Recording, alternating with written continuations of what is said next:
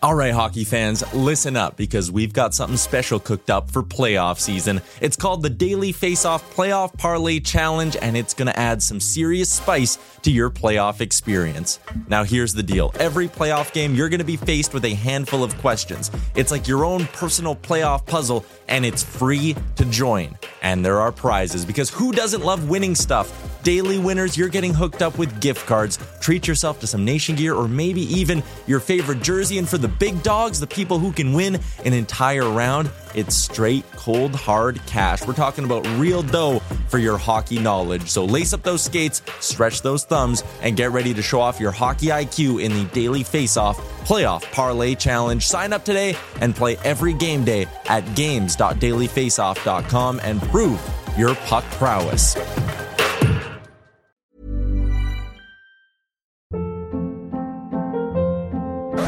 Hold up. What was that? Boring. No flavor. That was as bad as those leftovers you ate all week. Keke Palmer here, and it's time to say hello to something fresh and guilt-free. Hello Fresh. Jazz up dinner with pecan-crusted chicken or garlic butter shrimp scampi. Now that's music to my mouth. Hello Fresh. Let's get this dinner party started. Discover all the delicious possibilities at hellofresh.com. I'm Sandra, and I'm just the professional your small business was looking for. But you didn't hire me because you didn't use LinkedIn jobs. LinkedIn has professionals you can't find anywhere else, including those who aren't actively looking for a new job but might be open to the perfect role, like me.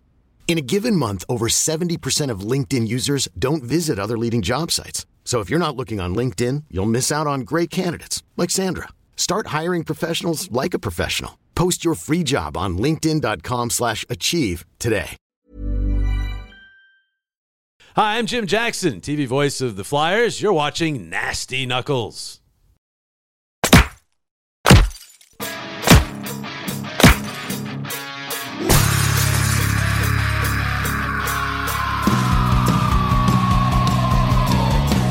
You're listening to Nasty Knuckles, the Hockey Outlaws podcast, with your hosts, Derek Nasty Settlemyre and former Philadelphia Flyer enforcer, Riley Cote, as they go behind the scenes with your favorite NHL players.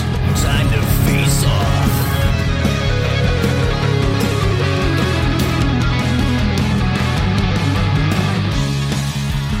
All right, welcome back. What's happening, Nasty? What's up, Regarelia? It's opening night tonight in Flyerland, baby. We've been waiting long time. Seems like a really long time. Yeah, are you excited or what? I am. I'm pumped up, man. What do you think? Um, Oh, what do you think I'm going to say? I'm going to say we're going with a W. of course. Carter's going to stop the biscuit, and the boys are going to put a couple in their net.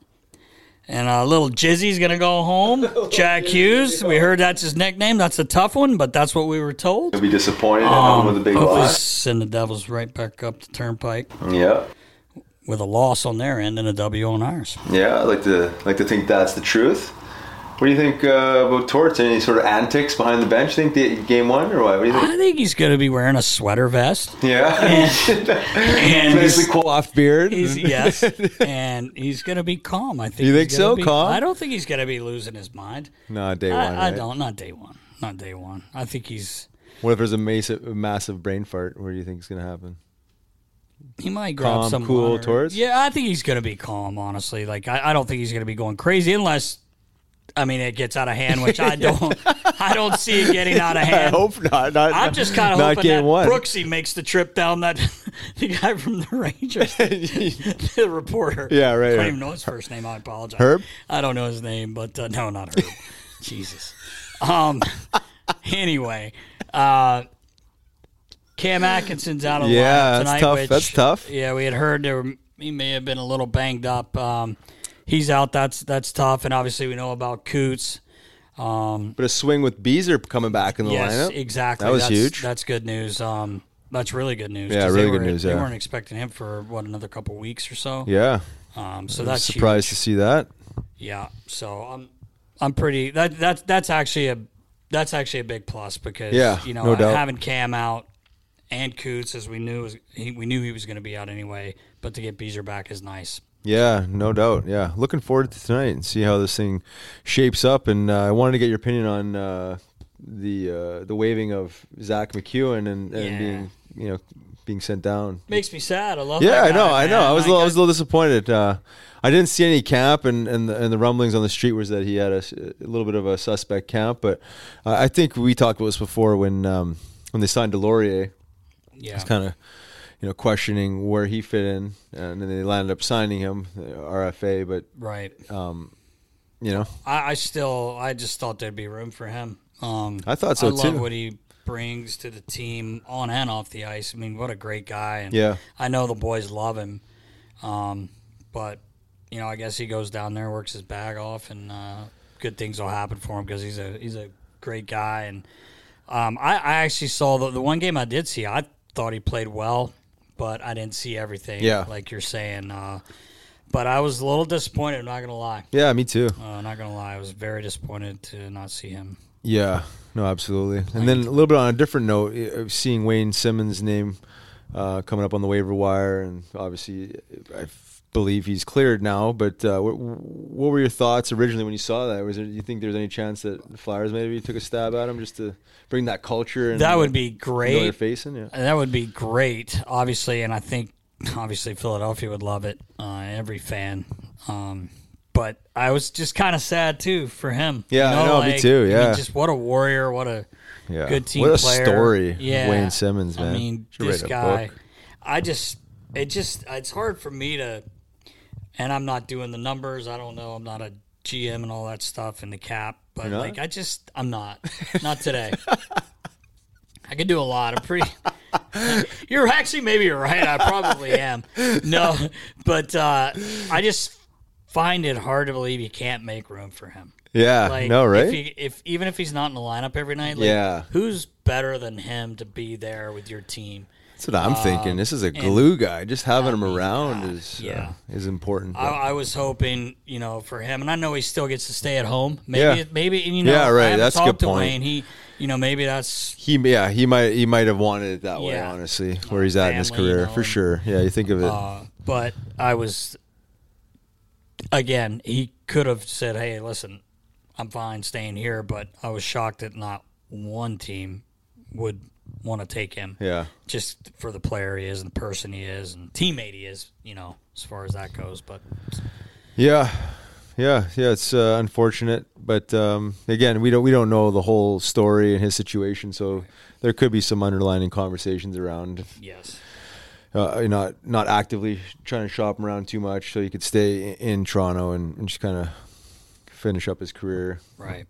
around there. But you know, I, when I first saw that, I was like, man, this could be a nice PR piece for the Flyers and Big showing the fan base that Yeah. you know we're again understanding where he is at in his career, but nonetheless knowing what he brings. Yes. You know, every single night would be a, a nice little a nice little carrot to dangle, but um, understanding. You know, that it might not just might not fit right now. Right. It's yeah, you it may not, but you know, for a guy that you know used to top power play, Right. Uh, everything he did here in Philadelphia, I don't think he ever should have left here or been forced to leave here. But that's just my opinion. Um, you know, he's taking that transition as a lot of older guys can't handle. Yeah. being like I don't want to say demoted, but you know, you know, Yeah, taking a lesser role. just taking a lesser role. Yeah. But you talk about a guy that knows his role and did whatever the team needed him to do, and I'm talking about you know the physical play, Yep. the physical, you know, the fighting, which he seemed to be fighting more. A hundred percent he um, was. Which to me, I'm like Simmer, you don't have to do that anymore. But that's not him. Yeah. man. He's he's standing up for his teammates. He's going to do what's best for the team. Absolutely. Um, and I just that stinks. I, w- I wish he was uh, with the team with Toronto with the big boys because they got a good team. They got a, Yeah. they got a shot this year. People are saying so. We'll see. I'm not going to get that far ahead of ourselves, but yeah, we'll wish him the best. yeah, for sure. And uh, we got some interesting news for next week. Hey, you're heading to Wash. Yeah, we're heading down to Washington. We have a couple of different places uh, with the Tovey stick. Yeah. Uh, some players interested in that. Um, I think they've been seeing my men's league clips. Where that puck's just coming off that uh, It must be. carbon blade. Uh, Oh, yeah. I'm kidding. Jesus, do not watch that because no one will want to use it. Backhand sauce. Uh, well, well, then, now that's something that could be done. but you know, of course, I got my great buddies Debo and Baller putting up a one turnover I had. I actually looked like I was going to break my neck there. You will pay. Um, I got a lot. Of, I got a lot of crap from that. Yeah, Boys well, are all it happens. And It does happen. It happens. A little brain fart now. The guy. I like. I think I said, hey, at least you can thank me. I told the guy. Yep. I'm like, hey, you're welcome. Yeah. You're welcome. I didn't see you there backing me up anywhere. Yeah. Well, probably on the bench, hydrating. Probably. Yeah. uh, but no, seriously, that's going to be exciting. We have a couple different places where uh, the the interest in, in this stick, which we knew was going to happen, Yeah. um, is really taking off, and it's it's exciting. Yeah, and a couple guys that have put up some numbers in the Yes. NHL that are interested They in uh, look at it, yeah. rocking it. So it'll be fun, interesting uh, to see how this goes. But um, I I think this is a year for Toby. I do Toby too. will be seeing some NHL action this year, in my opinion. It has to. I, I can't just. I never played, but I've been dealing with sticks for years, and this thing is unbelievable. Man. Yeah. the feel of it, and uh, we'll, we'll see. We'll see Yeah. what happens. I don't want to jinx anything, but uh, 100%. should be great. We will keep you guys tuned in on how it goes for sure next week when we record our next episode. Yes. And we got a couple new sponsors too, Nas. Yes, we do. I was gonna say I might have myself one of those clear crushes on the way down to wash. maybe a Have a couple, little- have a little more cooler, yeah, right, I was gonna say. cooler. Yeah, so our friends at Clear Rum, uh, sponsors of the Phillies, now in Chickies and Pete's, and um, actually done, done a hell of a job in the last six months penetrating the uh, the tri-state area. So See it everywhere. it's it's Oh, a, yeah, they oh, man, I tell you what, That's they've done a hell of a job, uh, you know, getting it out there and uh, you know, really really focusing on the you know, say the sports world, but um, you know, they're sports fans, Flyer fans, Philly fans, Eagle fans, so they're trying to you know trying to, to work through sports and uh, naturally, Nasty Knuckles is a Yes, perfect fit. for sure. So check them out at clearrum.com. And then uh, one of my business partners, good friend, Britt Mazzagatti and his uh, know Britt. commercial. I know Yeah, Britt. Oh, Britt. You know a little Britt. snake in the cooler Oh, one day. We might have to pull that footy up. Yeah, we do. Yeah, so DLI Commercial National Construction Company. Yes. Now official sponsored of Nasty Knuckles. So check them out at dlicommercial.com. Happy to have you guys on board. Yes. Absolutely Sure. appreciate the support, and we will be talking more about these uh, these guys as we cruise through the season. Look forward to working with them throughout this 2022-23 season. Yes. Very Some excited. activations down the road, I'm sure. Yes. Absolutely, and I think we're ready to rock here, Nast. You wanna you wanna talk to JJ? JJ, Jim Jackson? episode 89. Let's go. Welcome back. I'm Riley Cote. And I'm Derek Settlemyre, and I must say, and a pleasant good evening, because we have one of our favorite people in studio, play-by-play announcer for the Philadelphia Flyers for the last 26 years on TV, Mr. Jim Jackson. How are you, Nasty? I'm doing Riley? great, man. Ah, it's about time you. I did this. I've been putting Oh. this off for various reasons. Very happy to be here. Yeah, we Sweet. chased you down show. for over a Yeah, year. chasing so- you I know, down. I know. You're I'm a busy tough. man. Very high maintenance. I know. I mean, it's funny you say pleasant good evening. I'm so boring. That is my signature phrase. A pleasant good evening. Can it be any more boring a signature phrase Let than me. that? it's not. I mean, I'm going to tell you why I said that because uh, AP and Vinny, Yeah. the video coaches Yeah. with the Flyers, we would always come in and they would be like, before we'd go out. I never told you this. Be like, "Hey, real quick," and they would go back to the game before, or when you guys were coming before I'd go out to the bench. You got to hear it. And it Really? and a pleasant good evening. Yeah, and then I'd run out, and then I would go out to the bench. We always I should have thrown a curveball one game. Yeah. and not Yeah, I it. know, I'm surprised they didn't tell you. or I should have told you. Yes. You know, and be like, Yeah, he's say not, next he's game. not going to say it. next game, say, "Hey, hi." No, but I, actually, I love it. I love it. That's why I said that. Uh, Man, what is going on? How was your summer? It was good. I mean, I had some uh, some health issues, nothing major, but got got on a vacation with my family to L.A., which uh, I, I actually wasn't necessarily thinking it was going to be great. It was awesome. Uh, I mean, there was so much to do out there, um, and also uh, just took it easy, which I've been able to do the last couple of summers, which has been fun. Jumped in your pool? Occasionally, You yes. forgot Yeah. you had it. We're closing closing that pool today. In fact, Oh, I closed mine last. Yeah, my wife Bernie was going to be here. Actually, she said you had invited her. Yes, to- I did. and she would have been here, but they're closing the pool, and I said, ah, you got to stay. And, Yeah, Well. I'll tell you what, you're, I love your wife. We've been friends. I've known you obviously since I got here, uh, way back in '94. She's tougher than you, Riggs. Oh yeah. She is left. tough. She's got a, a hook and a jab. Oh, yeah, Her father was a boxing referee. Oh, Yes. Hall no of way. Fame. Okay, Yes. I did not know that. We had I got Look to, out. He uh, boxed and he taught her how to box.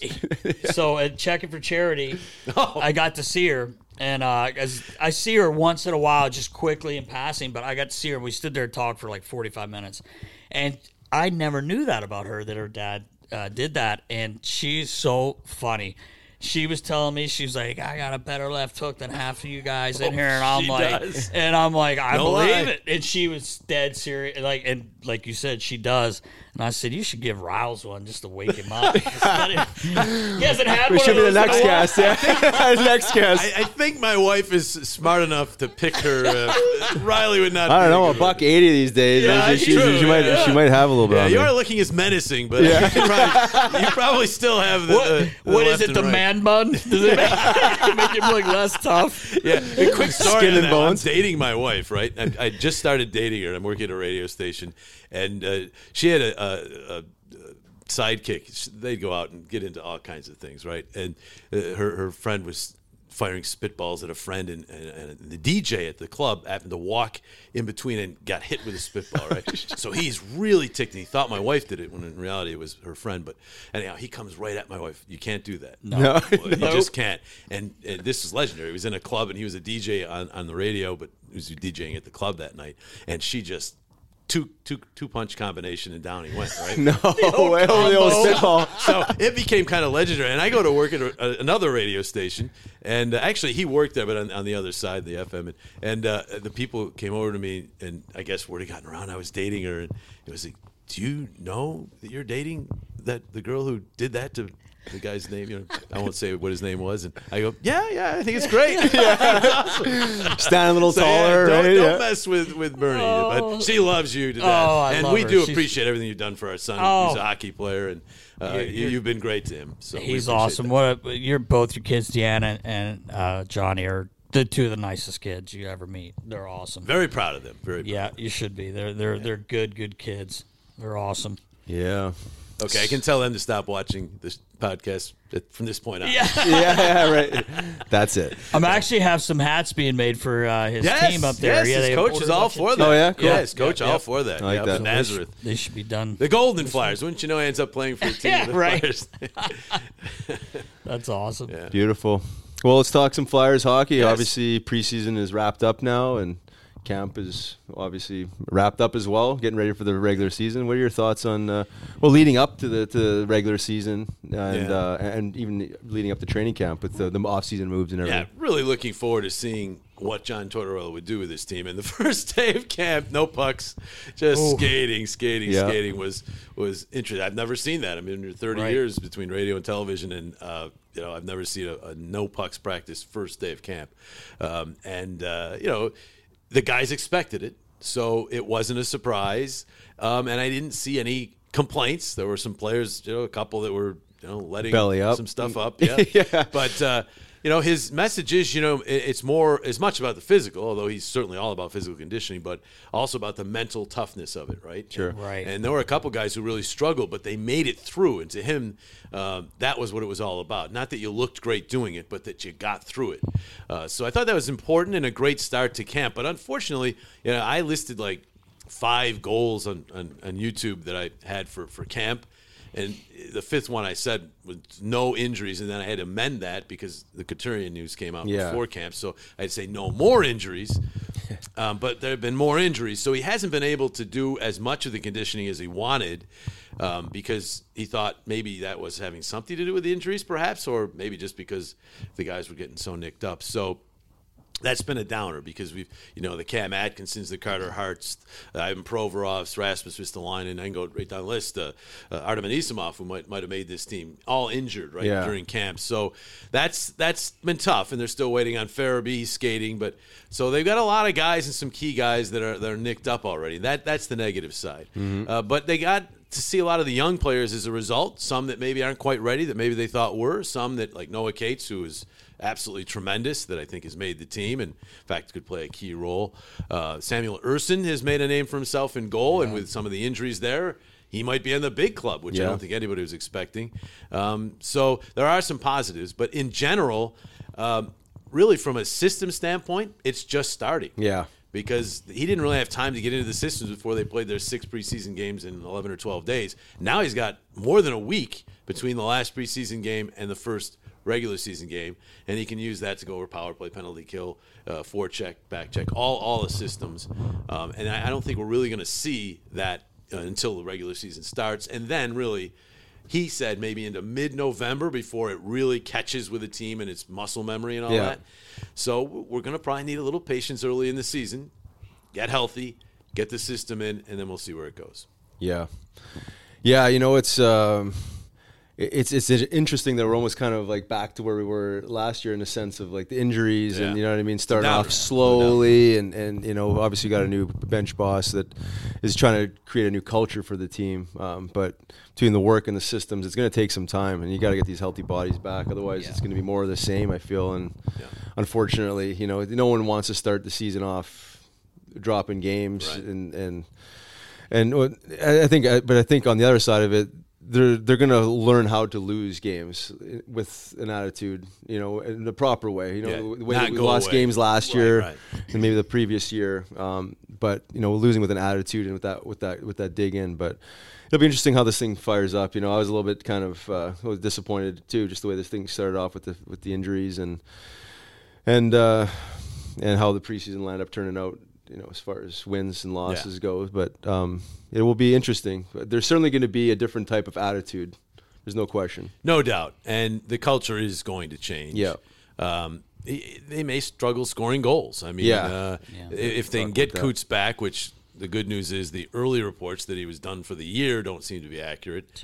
Um, Yeah. uh, you know, that's going to help. Obviously, Farabee would be a big help Yeah. once he can take contact. And then if Konecny, Atkinson, Hayes, those guys are healthy, uh, and then you throw in Cates and some of the young guys, Morgan Frost. th- These guys have to really, uh, what it comes down to, guys, in general, is everybody has to be better than they were last year, really the last two years. Uh, and you're hoping that Tortorella and his coaching staff, he's got some good assistants, will bring that along because they didn't make a ton of moves. I mean, Tony D'Angelo, Nick Deslauriers, which I think are definitely going to help the team. Uh, D'Angelo certainly in the power play, Deslauriers just from the culture and the, the not going away that you talked about.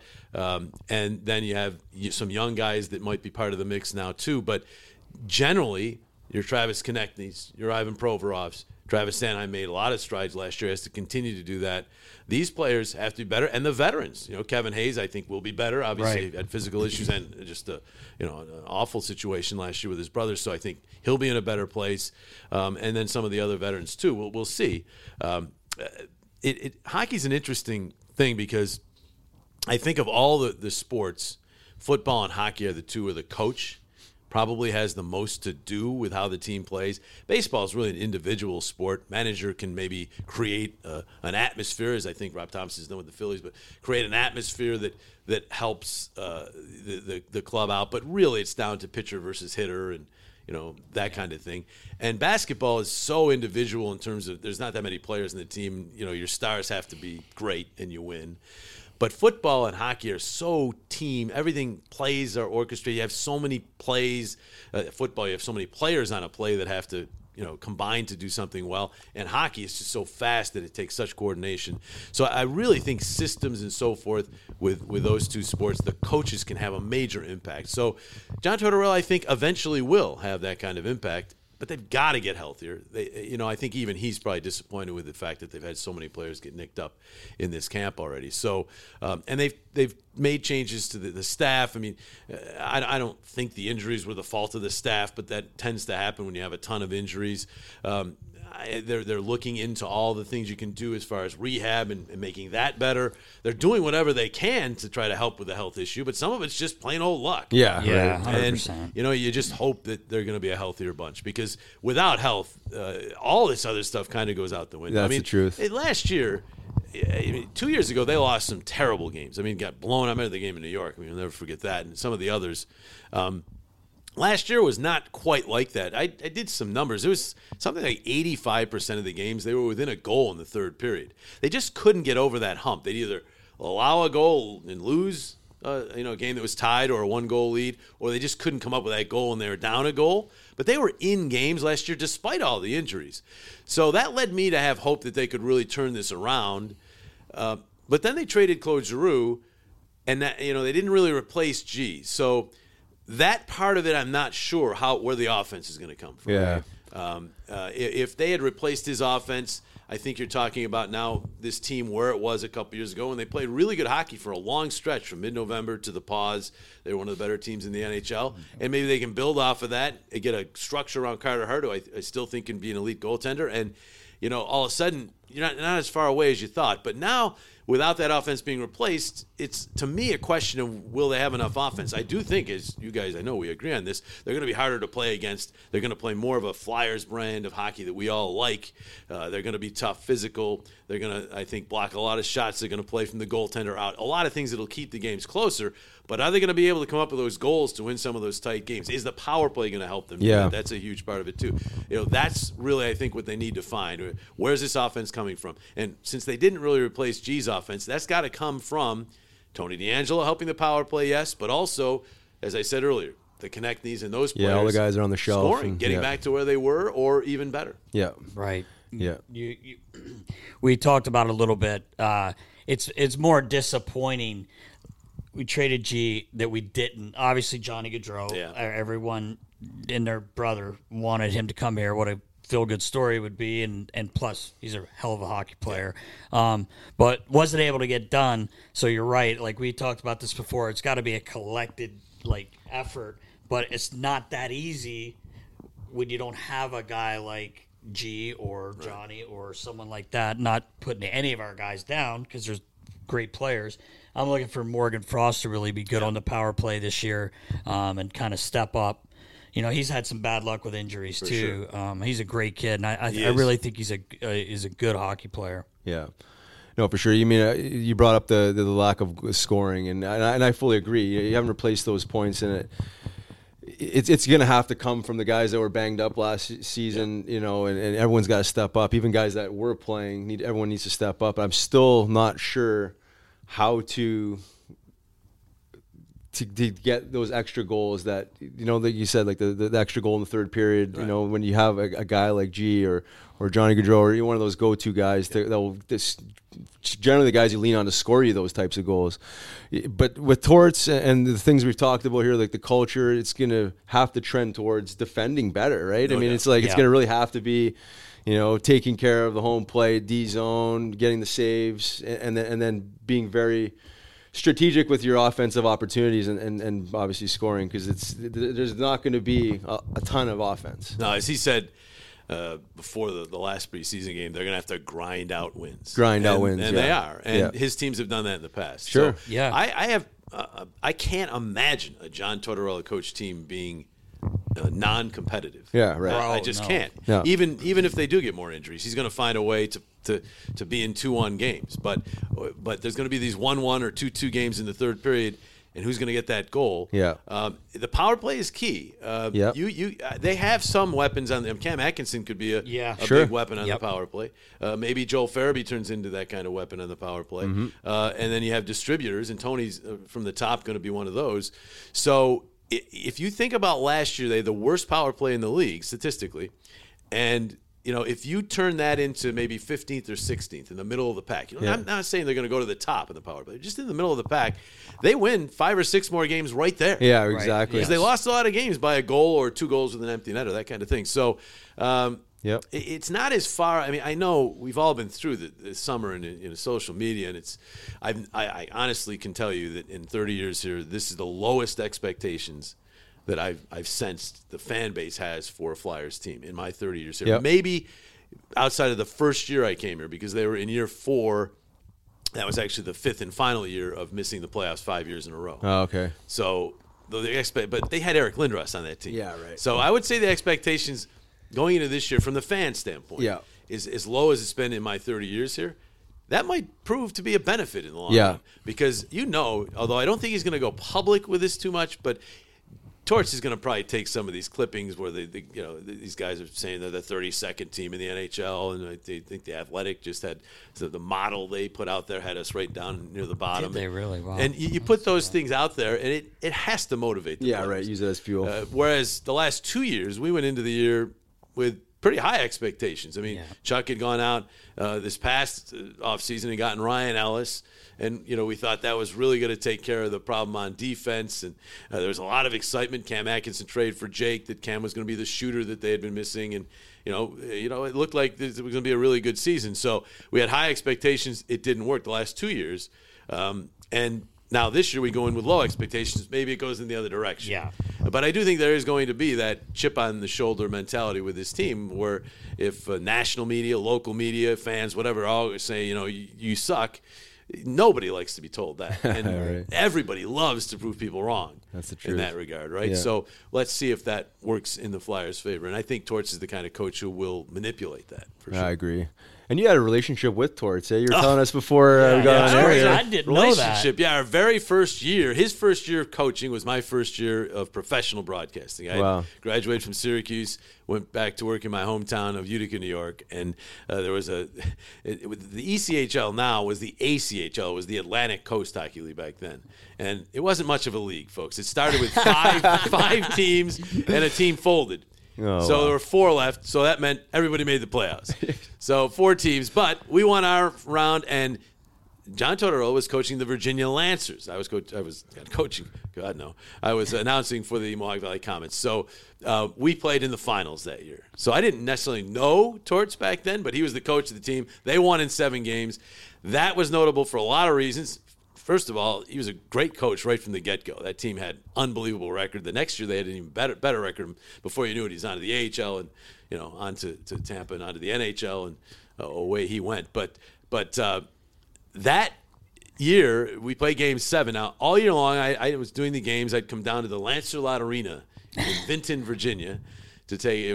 We'd play there, and I do the games from their press box, which was at the end of the rink. Not optimal, but you're upstairs and you're in a, at least in a booth. So I arrive for game seven and expect to go to my usual location. I show up and there's this this setup like. Another broadcast setup. I go, what's going on here? Oh, the local radio station is going to do tonight's game. They haven't done a game all year, Yeah. but they're going to do game seven. So I said, so, so where am I going to do the game? And they pointed down to this this cement landing, which uh, fine. It was down low, so I said okay. So I go, and there was a you know back then it was all done on phone line, so there was a phone line box there, and I and I, and I look around, and behind me are seats where oh, fans sit, and I'm like. Are these seats not sold for tonight because you got me here? They said, "Oh no, this is a sellout tonight." I said, "Well, I'm going to be standing right in front of these people." They said, "Yeah, yeah, don't worry about it." Okay, so I'm I'm literally it wasn't a great location. I'm looking at a goalie, right? So I'm I'm at the end of the rink, but I'm looking out and I'm low. So it's not a great location to begin with, but at least I can see the game. I'm by myself. I set up my equipment. Uh, I, I do the coach's show with Joe Selensky. He was the coach of the uh, our team, and he had moved over from the team that folded bizarrely. but uh, and uh, I get back up to my location. I start doing the game, and before the game even started, during the warm up, I'm hearing some cat calls from the fans behind me, like "Yeah, sit out in front," and all that. and I'm like, ah, you know, your your people put me here. I can't can't move, and they were all right in the beginning, but then you know.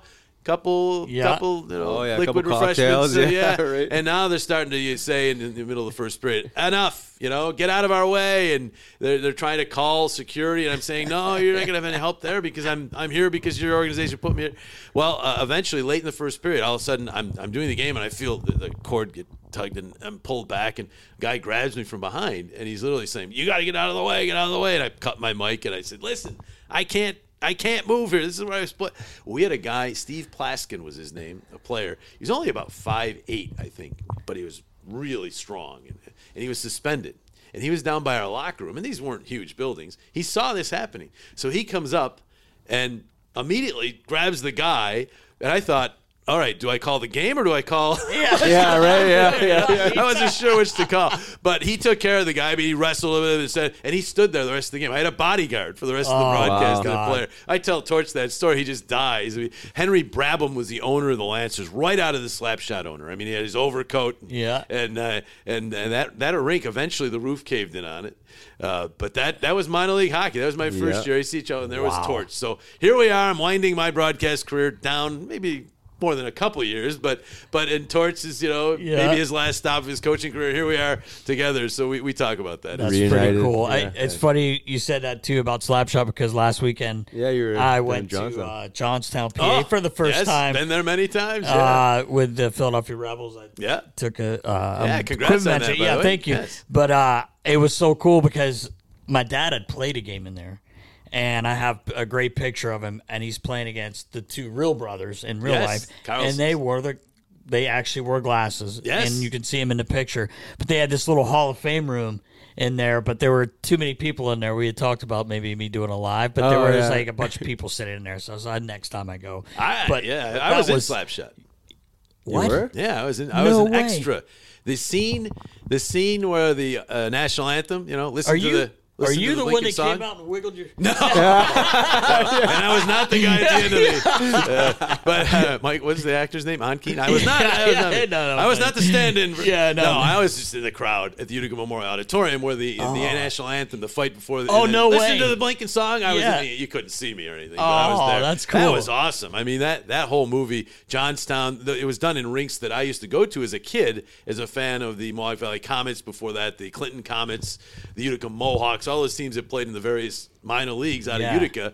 Those those upstate New York arenas, Johnstown, I think Binghamton was used, Utica, they were used for slap shots. So Oh, it was awesome. Wow. To, to, that movie, I still I just watch it and I crack up. Yeah, it's, you, you can't turn it off. Oh, it's you legendary, if yeah. you just can't turn it off. And the best, we actually came back and uh, won the game the other night in overtime. Yeah, it was awesome. And uh, I get into the room. It's not like it was in a NHL. I don't just go right to the room. I had to get the water bottles, pick them up, you know. uh, but uh, clean the get the sticks and and everything, get it back to the room. But when I walk in, now I can't think of the song that like famous with Slapshot. I think it's at the end. But the boys, they're young, and they had that song. Did they play- really? Yeah, the That's awesome. I can't think of the name Getting of the spirit. I can't either because the, the the movie they've changed sometimes the the soundtrack Oh, okay. for copyright reasons. I think. Something- I think there was uh, there was an Elton John song. I think in the original movie when they're in Okay. the bus, and now it's some other It is. instrumental. I didn't know So I think they've changed some Yeah, of the but the, the, it was funny. The kids had that song playing. I'm like, man, that's pretty good for you know the Yeah. kids are young, right? yeah, yeah, I mean right. they even have Uh, knowledge of that. Yeah, I thought it was pretty cool. Yeah. So anyway, that was that was my first trip to Johnstown. I, I enjoyed it. But uh, you talked about um, when you first started. You were in Utica, Yes. right, with the Devils. Yeah, I, I mean, I uh, I was born in Cortland, but my family moved to Utica when I was like six months. So I basically was born and raised in, in Utica because I don't remember Cortland. Um, and it's a great minor league hockey town. And I went to Syracuse for four years, great broadcast school. Um, uh, I think you guys had Timmy Saunders on recently. Yep. Just like him, I realized very early on I was not going to be an athlete. Uh, I, I recently told this story. Uh, it was kind of the the the uh, moment where you really understand you're not going to make it as an athlete. I'm playing JV football for the New York Mills Marauders, my high school, and I'm one of the subs. So I'm in eighth grade, I believe. I, I was young, and you know the subs they just give you whatever equipment's left over. So I had a helmet that was too small. I mean, I got a big mug. Yeah. this is a big mug. Well, uh, so I had to jam the, my big head into the helmet. It was too small. My pants were too big. So they had to tape them, you know, so that they'd stand up. And I'm standing on the sideline, and we're playing at this old muddy field. My, my father came out to see me, so I'm like, God, I hope I at least get out on the field, right? Yeah. And lo and behold, somebody gets hurt. Jackson, get in there. I'm playing defensive back. And a couple plays go by, and they were run plays. Nothing happened. I tried to make it look like I was going to get in there and make a tackle. Yeah. and uh, then all of a sudden, a pass play happens, and it's coming my way. And I actually read a play, right? It was a down and out, and I jump it, and I intercept the ball. And it was it looked great, and I, I I see nothing but green grass and mud, whatever it was, in front of me, but like 40 yards to a touchdown. And I'm running, and I get to about the 30, and I feel the tape bust. So now I know. Oh no! I know if I keep going, the pants are probably going to go all the way down, down. and it's going to be pretty embarrassing. I had a guy like five yards behind me. If I kind of slow down and let him catch me, and he tackles me, you know, I can probably put it back together on the sideline and no one Right. will notice. So what do you think I did? Did I go for the glory and the touchdown? I think you did. I didn't. No. I let him catch me, and he tackled me. And hey, I still had an interception. Yeah, you did. Yeah, you and, Uh, you know, and I never was fast, so I could just blame my lack of speed. but I, I just the thought of the pants going all the way down and me Yeah. maybe tripping over them Eighth and being, grade. Yeah, it just could have been So I, I couldn't do it. So I, you know, my father. I remember being with my father after that game, and there was another practice where I got hit and. I didn't even remember what happened, and it was like out of a movie scene. You're laying down, and all the people are standing around you. You see the sky behind him. I mean, what happened? Uh, you got knocked out. Yeah. And I said to my dad, "It's just not going to make it. I'm not going to make it to the NFL, NHL, Major League Baseball, NBA. It's just not going to happen. I got to find another way." He goes, "Well, you're always talking about sports. How about broadcast?" So I took his. I, I, I, he was right. My mom wanted me to be a veterinarian because he was. Okay. And just step into that. Yep. But my passion was always sports, so I had to find some way, and broadcasting seemed to be the way. So it was go to Syracuse. I went to Syracuse, four years there.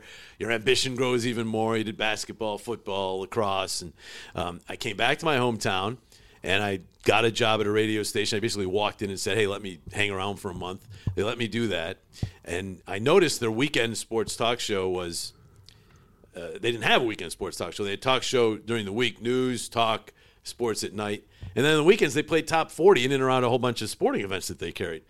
And here I'm just out of college. I basically walked in there to say, hey, can I hang around for a month? And I put together this written proposal. I said, how about a weekend talk show around your sporting events? It goes more with your format. And I, I put a written proposal together for the, the general manager, the program director, the news director, the sports director. And they went for it. Wow. Wow. And who else to be the host but me because I'm kind of there riding the board anyhow. Uh, it took care of any social life. It was noon to midnight, Saturday and Sunday. Uh, so bye bye social life for a 22 year old out of Wow. school. But I had a full time job. They Yeah. 16 hours during the week just doing you know reporting and stuff. And I had a full time job. And just to make my life story as quick as I can, about seven or eight months after that, Tim Roye, who was the sports director, by the way, he's been the longtime voice of the Golden State Warriors. He did Okay. fine for himself. He went to Birmingham. And so, who else to become sports director but me? Right. So now I'm Wow. doing ACHL hockey. I'm doing Division One basketball. At the time, Utica College was Division One. Larry Costello was the head coach of that team. If you uh, people around here might remember him from the Warrior days and so forth. And then. Um, I'm doing high school football, the talk show. All it's just great. I'm getting reps and reps. That's what you got to do as a young broadcaster. Um, and then about nine months after that, the New Jersey Devils uh, decided to move their AHL farm team from Portland, Maine, to Utica, New York. We get the rights, and I'm now 23 years old, and I'm doing AHL hockey. It's amazing. Wow. And so those years, I did all six years the Utica Devils ever played. I had three coaches that I worked with. The first one was a guy by the name of Tommy McVie. I know Mr. McVie. Tommy McVie. yeah, the best And voice ever. My, my dad passed away just before I started with with uh, Tommy, so he, he he really was my second dad, Tommy McVie. Yeah. And um, my fir- very first trip with the team, the PR director tells me to meet the team at the Sangertown Mall. There were two. Utica's not that big. There were two big malls in Utica. There's the Riverside Mall and the Sangertown Mall. So their PR guy, uh, I still remember his name. I won't say it. He's a little bit out there, but he says, "Yeah, meet the team at the Sangertown Mall at two o'clock for the trip to Rochester for the very first game in the Utica Devils history." And so I said, "Okay." So I show up at about 1.30. I know Tommy McVie is kind of like uh, Tom Coughlin, the old NFL coach, time 15 minutes early. You got to be there. Yeah. 15 Yeah, minutes. I was there a half hour early. No cars, no players, no nothing around. And there weren't cell phones. I went inside, used a payphone. I said, St- oh, I almost said his name. Yeah. There's no no players here, and it's 1.30. So they must be coming from practice. They're probably just going to come in their cars all at once. 145. Nothing. I'm oh, starting. Something's going on here. So I go back inside and I call again. He goes, "Oh, I'm sorry. It was the Riverside Mall." I said, "Oh my god, I got to get my car. Get out there." He says, "No, no, don't bother. The bus is coming to get you." I'm going, "Really? The whole bus with the entire team is going to come?" First game. First game. so I'm waiting. Here comes the Oh. bus. Of course, I'm here. The bus turns that way, so I got to. I get in my car and I'm flashing the bus so that it'll pull over. Pulls over at a spot in the parking lot. I had this big blue case, Comrex case with all the equipment back then, and I lug it out of my car. And the bus driver comes out. Bus driver was such a great guy, and uh, I said, "Is he mad?" He said, just a bit. and I said, oh boy. So I get on the bus, not a sound from the players, which I know that's by design. And you know how you, you get on a bus, Tommy would sit in that first seat. Yep. So I put his foot right, right up over, so I had to like duck around his foot. yeah, of course. And I, and I get in, and I just get past his foot, and he goes, "Strike one." and I and I start. This is the first thing you don't do with Tommy, which I should have known. I start to explain. Well, your your PR guy told me I don't care how you, you should know where we're where we strike one. Sit down. And every shopping like strip mall we went by between Utica and Rochester, the players, hey JJ, maybe that's where you're supposed to meet us. and of course they gave me the hello, hello JJ, you know that whole thing. So it was a, a oh, great indoctrination. I did get strike two. I, I, I divulged a trade a couple years later that again Pierre told me was done. That wasn't, and it got oh. canceled. Oh no. Oh, God, I don't know if you ever had any kind. Kim Issel or Dave Marcinyshyn. Those are the two players traded, and it never happened. So he pulls me down to his office, and I figured it's been two years. Like it was like two and a half years later. Strike two. Strike two. you, you don't get a Uh, fresh and start. I never made it to strike three. Wow. And I honestly said that to Tommy when I made it to the NHL, and I, I, I he scouts for Boston still, I think, to this day. And I saw him in Anaheim. He was scouts to the West, and I went up. I said, Tommy, I never made it to strike three. He says, you didn't, you didn't. And uh, was, he was just great, the old time legendary coach who coached well in the minors. He had some really bad NHL teams, and um, and then he was replaced by Herb Brooks. So I got to spend a year Wow. with the legend. I Yeah. mean, Yeah. the author of The Miracle on Ice. What a year. I, what I can say about Herb is if there's a line right here that's between genius and insanity, he walked it every single day. Really? Hey. But I learned so much from it. I'll give you two stories. I could give you a third, but that one takes too long. The first one was very early. Again, it's the first road trip, right? So I've had three and a half to almost four years of Tommy McVie, who, when we lost, just shut up on the bus ride home. Yeah. If we won, beer, everybody, party. Yeah. But when you, you know, it was, it was black and white. When you win, everything's great. When you lose, everything sucks. So I was pretty much trained to do that way. Well, we lose to Binghamton. I think it was eight three our first game under Herb Brooks. And my memories of Herb Brooks at that point were the guy who was telling you to stick a, you know, get your stick and stick him in the throat on the bench during the Olympics and all that stuff. You know, and all all the stuff he did to that team. And I'm thinking he's probably even worse than Tommy Right. when it comes to to losses. So I sit in my seat and I'm like, he's getting, you know, he's the last one on the bus, and I'm like hoping he doesn't even look at me, kind of thing. He comes over and sits on my side and puts his arm around me. He says, "What'd you think of that one, kid?"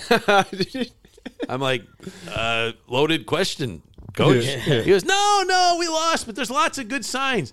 He was so positive. Wow. And I was like, yeah, well, yeah, yeah, you're right. There were some, there were some good things. I didn't see any, but yeah, there, were some good, there were some good things. We did score three goals after the game was already decided, but you know, but anyhow, it, it became a pattern. You know, after losses, he'd get on the bus and he'd be happy, but when we won, he'd get on the bus grumpy as all get out. Oh, I mean, four two win.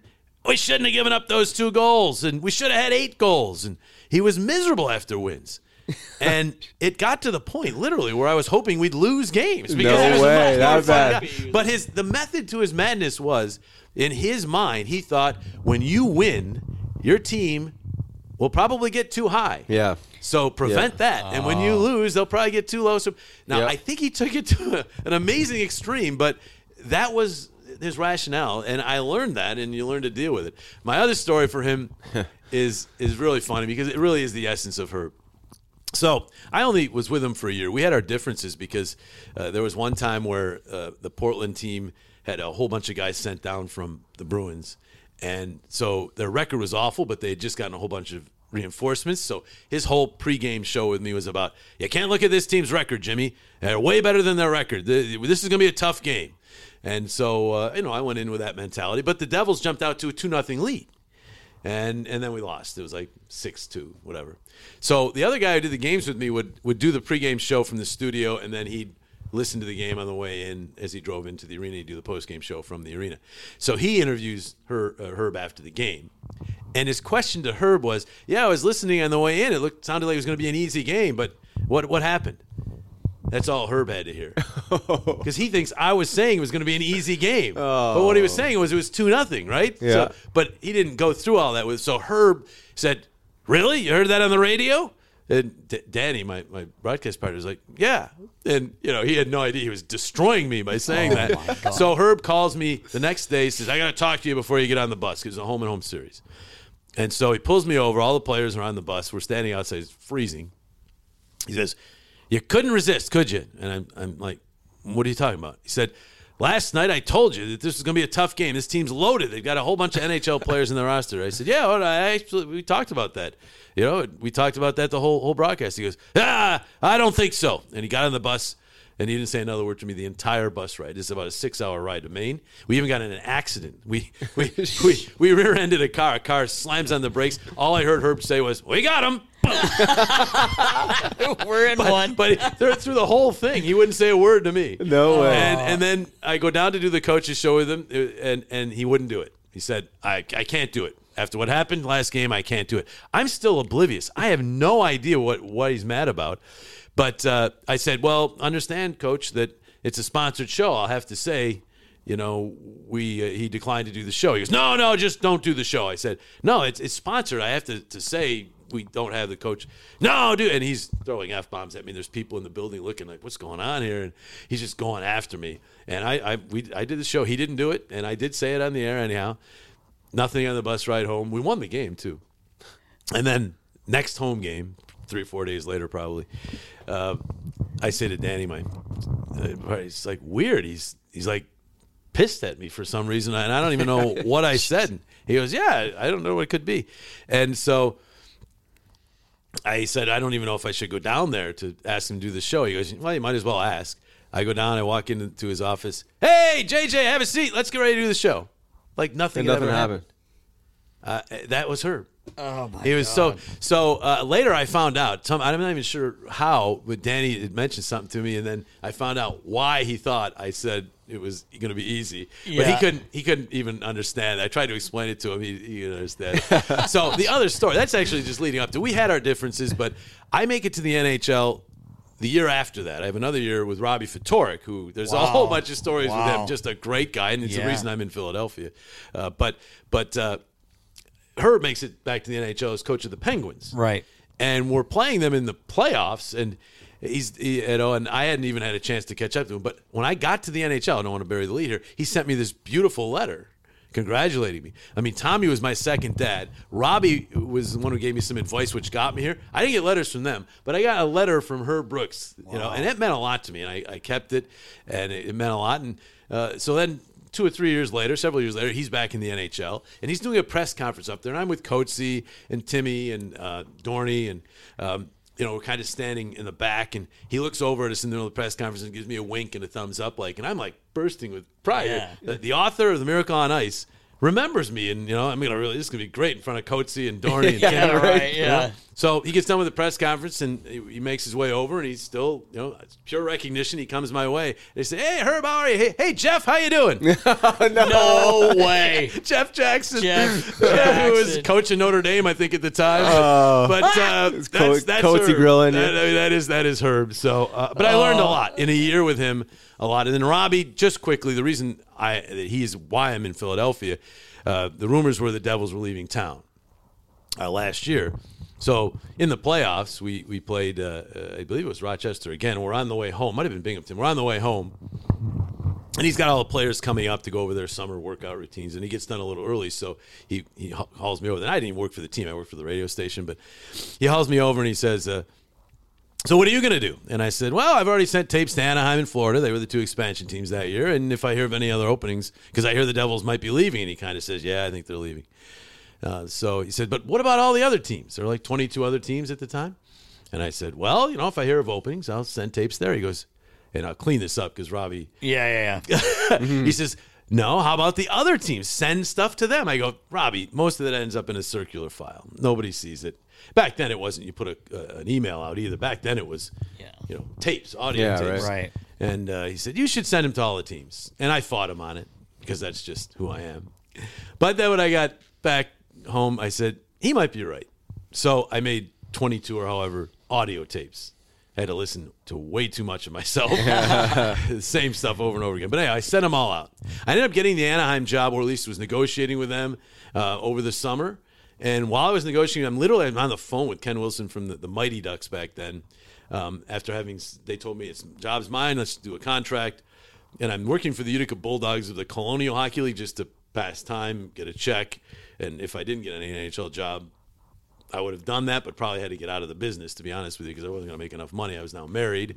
I didn't want one of those left hooks or right crosses. Yeah. Exactly. Yeah, right. So uh, I knew I was going to have to make more money than I could make in the Colonial Hockey League. So this was really it for me. I, I, I had to give it a shot. And Anaheim looked like it was going to work out. So I'm literally talking to them on the phone, and the secretary comes in from the, the Bulldogs and puts down a one of those pink notes says line two, Mark Piazza, Philadelphia Flyers. I said, Pizza.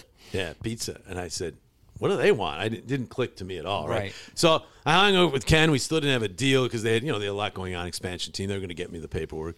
And Mark says, "Hey, Mark Piazza, Philadelphia Flyers. Jim, how are you?" I said, "I'm great. What can I do for you?" He said, "Well, we've had some uh, changes here. Uh, you know, uh, Mike Emrick's going to leave, and uh, Gene Hart's going to go back to television, and our radio job is open." And we uh, heard your tape, and we're really interested. So one of those tapes that I never would have sent Wow. got me the job. He laughed. I laughed when he said that, and I figured he's going to think I'm crazy. Why am I laughing? He goes, "I know why you're laughing. You're talking with the Ducks, so they already knew I was talking with the Mighty Ducks." Oh. But anyhow, they, they whisked me down to, to Philly, took me to the saloon, all this stuff. Um, and by the time I got back to Philly, they had a contract waiting on the fax machine, and I chose Philly over Anaheim for a lot of reasons. And course, because they had Lindros and we're going to win a cup before the Ducks. Right. Yeah. yeah. Wrong. Wrong. But I certainly don't regret it. It was a great decision. It's why I'm here two years in radio and then to television. But those three coaches, I mean, Tommy, Wow. Tommy, Herb, and Robbie all had profound influences on me. Um, my Utica days were, were great, but uh, uh, amazing stories. too. Amazing people Yeah, that's too wild. to, that you work with. That's very fortunate. Yeah. Starting your pro exactly. career off with a bang. Yeah, and then I got to work two years with Coatsy, which topped all that. So Well, I was going to say your your football story almost reminded me of Coatsy when he blocked a shot by accident and had a breakaway, but pulled his hammy. Yes. and he had to dump it. he played dump and chase hockey on a breakaway. Yes, that there is video of that somewhere. No way. Well, it was an NHL game. He was with the Red Wings. Oh, that's right. Yeah, they Oh played my the God, I Islanders. forgot about we asked that. the dig that up. We tried. We desperately tried to Oh, find the uh, my. footage of it, but there's, it's got to be somewhere. It was an NHL game. Yeah, he dumped. He says it. Coach told us to play dump and chase. So, but in reality, I think it was his groin. He It was gro- yeah, it was pulled his something. groin and couldn't make his way in on You the mean breakaway. he wasn't in that good a shape? Is that Yeah. what he's trying to Yeah, say? yeah, well, Coatsy? Coatsy, I- Dehydrated? Is Yeah, that something. Yeah. Maybe I mean, that. you know, you're in the minors, you're doing stuff, you're in college, but then you make it to the big time. And what happened is I came down. My wife had a job up in Utica, so I had to find a place to live. Yep. First month I was in a hotel, but then, uh, you know, you can only do that for so long. Well, Coatsy at the time was separated from his wife, lovely Lynn, and uh, he was living in Clarkie's place in Ocean City on, on the shore. Uh, Clarkie was working for the Panthers at the time. Right. So Clarkie let him live there. So Coatsy asked me to come down there and live with him. So I, I spent two months living with Coatsy and survived. And survived. I was You're going to say, still Ryan, here. Barely. the fact that you're Barely here survived. doing this show. But I'll tell you is this story. Uh, Coatsy, I couldn't keep up with him. I'd go out with him once in a while, but not every night. So one night he, he's out. I'm I'm doing who knows what, trying to get ready for the season, my very first season in the NHL, and the phone rings. So I pick it up, and uh, there's a female on the other end, and she said, "Who's this?" I said, um, "Jim." Jim who? Jim Jackson. Who are you? I'm Coatsy's new partner. He says, What? Have him call me. Bang.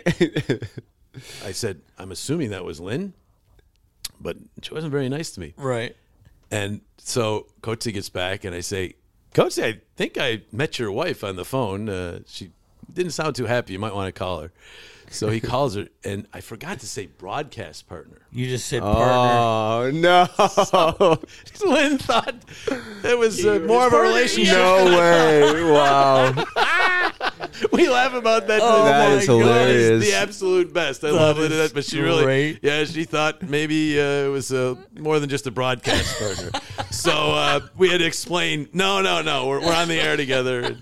Uh, so we survived that, and then eventually I bought a house, which I still live in today, and Oh, live happily ever after. That is great. Oh my god! And your relationship with Coatsy is still going strong. Coatsy's amazing. I mean, obviously did the two years in radio. Then Yeah. I went to TV, and I must say, uh, have had the best broadcast partners, and I'll go through the litany. But it was Dorney then. Then Coatsy joined us on television, so I got to spend several years with Coatsy and then Jonesy uh, as a three-man broadcast team.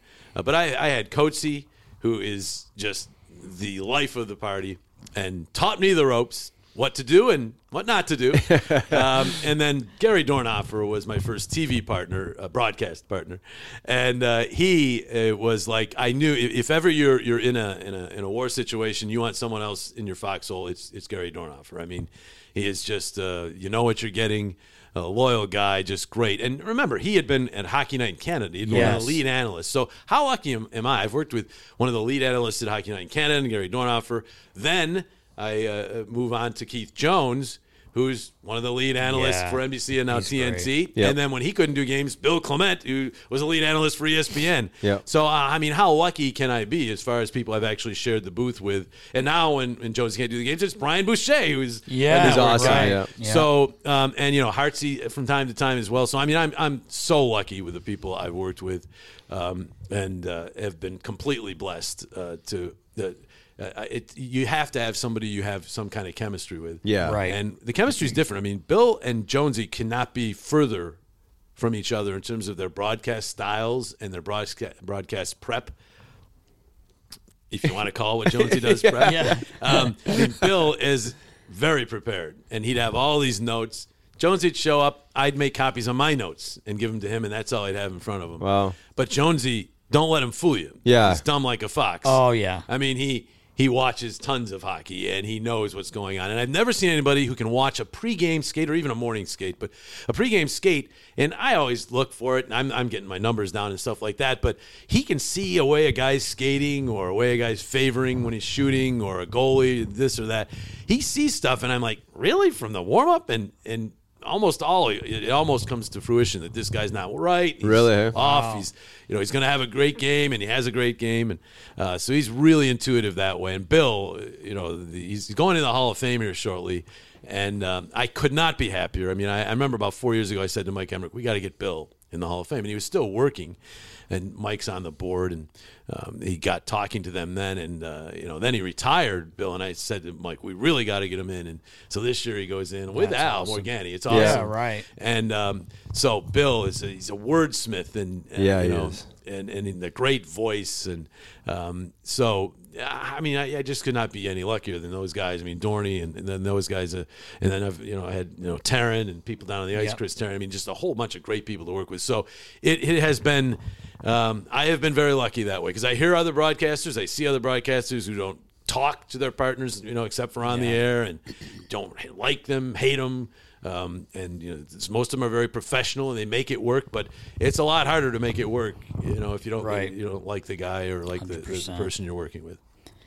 And, you, and you're going the distance. I mean, 26 years on TV, what, two years radio. Yeah, it's Like, a- I that's mean, a long it's- time. It's a- it's actually this is going to be my 30th year, 30th year. but it's 29th season because we lost the full season. Oh, that's right. Um, so Oh, it's my it's yeah it's 26 years of TV broadcast. This is my 27th year, 29th uh, with the two radio years. So That's But 30th year uh, it was 30 years ago next August that I arrived. So this is kind of my 30th year here. I can't even believe that. That's pretty wild. And and you know I don't feel like I'm close to retiring, but when Marc Zumoff retires just Yeah. before last year with the Sixers, and we started almost the same time. He's a little older than I am, not much. Um, that kind of hit home. And then this year, Zack, Zack Yeah. Hill. Yeah, like, if you had God. Zack on here, he would be a Well, No, he but- had to wait. Yeah. So he's, well, he's retired now. I Yeah, he'll know, be, he'll yeah. be, and he has some stories. Yes. Whether he's willing to tell them, I yeah, don't know. yeah. I'll I, tell I you, got to get a hold of him before he does it, though, so he doesn't. Yeah, Yeah, right. right. He, he's one of my favorite Oh, people. he's, me I've too. We started the same met. day. No, That's no way. amazing. Same exact day. I, we, I walked into the old Coliseum and we bumped into each other in the press room. And I said, I'm Jim Jackson. It's my first day. I'm Zack Hill. It's my first day.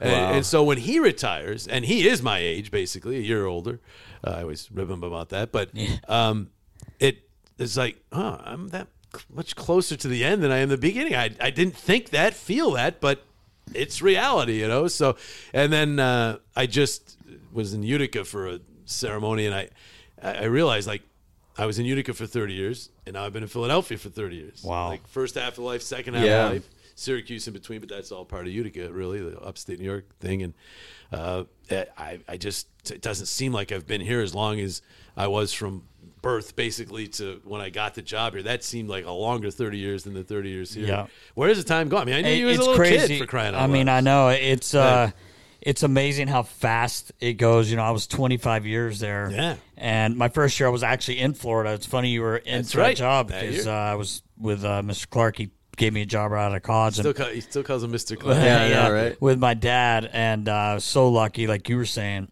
so fortunate to do, do what I did for so long. But uh, it goes by like that. Yeah. I mean, it's amazing how, yeah, how quick it goes. watching Timmy when he was on here with you guys, and I think he's right. I, I I talked about this with him. Somebody had told me we're the longest Yeah. running radio, TV, play by play duo. I think the only one close would be Anaheim, maybe Steve Carroll, who had a Yeah, year here. yeah, yeah, Uh, here for a and and John Ahlers or. Uh, Kenny Kal and Ken Daniels in Detroit have been there a long time, but it, we're we're close. I'm looking forward this year to getting back to going down into the room and talking to players. Yeah, right. being able to actually socialize a little bit. I don't overdo that. It- It's very important for broadcasters not to overdo that because you don't want it to impact the broadcast, but it's also good to, to get to know the people. So Sure. uh, looking forward to that. Uh, you uh, you talk about going back down in the room. I had a question for you because uh, Merrill Reese, Yes. who does uh, Legend. legend uh, in Philadelphia with the Eagles. I laugh a lot because if I have the Eagles game on and I'm driving, he doesn't hold back. No. If JJ is running for that. How could he not get into the end zone? Well, his pants were. Well, it doesn't matter. You know, like Yeah. it makes me laugh because. Thanks for bringing that story back Yeah. Sorry, sorry, but no, but it's funny because like a guy will make a mistake, Oh, and I mean, he just says it point blank, and I'm like, God, does he ever have to be around the boys? Yeah. Because like, Uh, how would that work? And you know, and the worst I, I've done it, I think, w- with a goalie who lets in a soft goal. I might say he'd like to have that one back or whatever, Right. but but I don't. I try not to. I, I mean, I, I, I will say this: I'm calling the game. So if Ivan Provorov turns the puck over and it leads to a goal or even a scoring chance, I'm just calling it. I'm I'm I'm giving the what. Yeah. Uh, Right. Now, Jonesy or Bill or or Bush, or whoever I'm working with, can get into the why, and if it's just a terrible play, they can say it. I, I'm not going to characterize. I might I might say bad giveaway if it's an obviously bad giveaway. It's a it's a giveaway. I might say bad, but Yeah.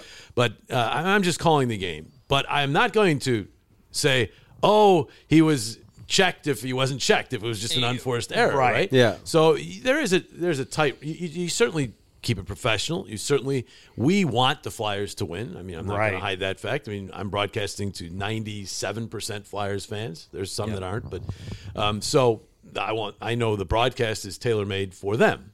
A they want more information on their team, and B, they probably want more excitement on their goals than the other team's goals, that kind of thing. So there is that, but there is also you have to to tell it like it is. Now, Yeah. Merle lets his emotions go to places I couldn't go. yeah, Um, I mean, my emotions go there, but I can't let it come out on the air. It's it's just a different uh, different setup. Um, you know, I've never. Maybe I could, but I don't want to test that. Yeah. right. No, So, it- that's what I mean. um, it just makes me laugh yeah. because I'll hear him and I'm like, wow. I'll tell you an interesting He's story. not holding I- back. Yeah. We, we were. I was in a in a symposium with Merle, Scott Franzke, and Marc Zumoff at the time. Sue was still working. The four of us, play by play guys at Temple. All these students, and and they were asking questions. One of the students says, for the entire panel, um, do you guys consider yourself homers? And the moderator said, Jim, start. We'll start with you. And I said, well. I think all of us in this panel are, are well, would say to you that we're homers to some degree. And Merle was sitting next to me, and I could sense some uncomfortability when I said that, right? yeah. So I went on and talked about what I just said. You know, you got to be more for your team and 97% of the audience, all that stuff. And and said and so clearly if you turn on a Flyers television broadcast, you're going to know I'm a broadcaster for the Flyers pretty early on and I mean with Gene Hart, you knew 5 words in because of just his tone of voice. Right. When the Flyers were winning, he was in a better mood. I mean, and I, I grew up listening to Bob Murphy do the Mets. He was a baseball announcer. Same thing. I could tell with Bob whether the Mets were winning or losing five Based seconds tone, in. yeah. To me, that that's a badge of honor. I don't look at that as a criticism, but I could feel eh, without looking at him that Merle wasn't happy with that. So as soon as I got done, Merle grabs the mic. He goes, First of all, I'm not a homer. and he was really mad that I had classified Really? it as such. Um, and he went on to say, "I will criticize my team." Well, I wasn't saying we don't criticize our teams. I was just saying we take our team's angles. There are those who probably feel Merle's even more of a homer than some of us because he just, you know, his when something goes wrong for the Eagles that he doesn't think should have gone wrong, he lets you hear about it, which I think is part of the reason why he's so popular. Right. But I mean, I guess really Merle and I probably just disagreed with what a homer is, maybe. Yeah, Yeah. right. Um, and. I, I didn't mean to offend him, but he clearly wasn't happy with that. He said, I'm not a homer. um, but I think, and, and I know Scott Franzke's very balanced in his call, but he's still, I'm sure, the other night, uh, if you could hear his call over his analyst, uh, you know, you would know that uh, he's a little more excited about the Phillies making the playoffs than not making it. I mean, that's just the way it is. for a Right, of course, announcer. yeah. yeah. So to me, that's being a homer. To Merle, maybe it isn't. Yeah. Um, but uh, just I thought that's interesting. That's You bring funny. Merle Yeah. in. Merle's the best. Let me tell you, so much respect. He's been doing that. He's coming up in 50 years. Wow. No, It's I amazing. know. Amazing, It's yeah. Amazing. I know. I just always chuckle when I when I have it on because no matter what, even if they're winning, if there's guy does something wrong, he just gives it to him. Yeah. yeah I, I, I mean, I ride the planes and buses, and I'm Yeah, in the locker yeah, room with right. these guys. I'm just not strong enough mentally, maybe, to be able to do that and then ask these guys questions like, Yeah, right. Uh, of course. So, and and I know, maybe you can answer this because I'm never in a locker room where it's just players. I've never played the game, but I, I'm assuming you guys, despite the fact that many of you say you don't. Read the newspaper clippings are now on the internet, or hear about talk show people criticizing you, or hear about broadcasters. criti- You hear it, right? Sure. And it's gotta bother you. You're, you're a human being. Yeah. If someone say so, uh, knowing that if I blast a player above and beyond what I should in terms of just calling the game, if I go to that locker room, I'm going to expect that player to not be very happy with me. I mean, Yeah. it's just, and I, I mean, my first allegiance is to the viewer. My second would be to the people in the organization, but the viewer, th- they're they're the ones watching us. Sure. So Yep. I can't be completely sugarcoat and all that. People say I'm a homer because I criticize the officials, but if you really listen to our broadcast, we criticize the officials when they get one wrong the other way too. Yeah. It's just Yeah. the hometown people don't hear that. Yeah, yeah. Yeah. Um, but I- I'll give you a really good story about how it's what people hear. It's all in what they hear. John Davidson, longtime analyst for the Rangers and for Fox and ESPN, was doing the Rangers Flyers series in 1997. Um, and you remember a game at the, I don't know what it was called then, but the Wells Fargo Center. It might have been the Core State Center then, Yeah. um, where Gretzky had a hat trick, but there was a whole bunch of brawls. It was a wild game, afternoon game on national TV. So we didn't do the game. And Coach and I were doing a, a, a post game show on, on the radio afterwards, and John Davidson did the game for Fox. And we get all these calls from people saying, How can they let John Davidson do the game nationally? He's a Rangers announcer, letting him do a Rain, and he was so pro Rangers. And without seeing the broadcast, I defended JD. I said, Well, you know, I know John Davidson. I've watched his work. He's a true pro. He's one of the best in the business. I can't imagine he was that that biased. That night, I get a call from John Davidson, and he said, "Hey, I just wanted to call and thank you for having my back. I was listening to the show as I drove out of town, and uh, they were coming at me pretty good, and you, you you backed me up." And I said, "JD, I didn't even hear the show, but I know your work, like as I said on the air, and I know you were right down the middle." or as close to it as you can be. He says, funny thing is, I got to like Trenton and I started to lose the Philly radio station, so I turned the fan in New York on, and I was getting blasted for overcompensating and being pro Flyers. Come on. so, and that truly is, oh. and I know this. We're all fans, right? You guys have teams you root for. Yeah. Football is probably the one we're most passionate about because it's once a week and we get to see all the games. Well, when I'm watching a game and the announcers do the game, he never says good stuff about my team. He's always saying good stuff about it. I mean, that's just the, it's just natural, right? Yeah. So people are used to me and Jonesy calling a game or Timmy and Coatsy calling a Flyers game, and we have an obvious slant toward the orange and black. As I said, it's what we're paid to do. Um, doesn't mean we need to be unprofessional. I don't like getting into the we or anything like that. We're not part of the team, but we're definitely uh, Flyers broadcasters. So people are used to that. So when a, a national network gets a game, and they're getting a lot of them this year, 13, Yeah, more and more that. as time goes by, which is a pet peeve of mine, but they pay the bucks. That's what happens. Um, when they get it, invariably I get all kinds of tweet messages saying, "Where are you? Where are you guys? We need you guys. These guys are so pro Pittsburgh or pro Chicago or pro Rangers, whoever we're playing." And uh, you know, I'm like, I appreciate, wish I was doing the game, but you know these guys are doing the best they can.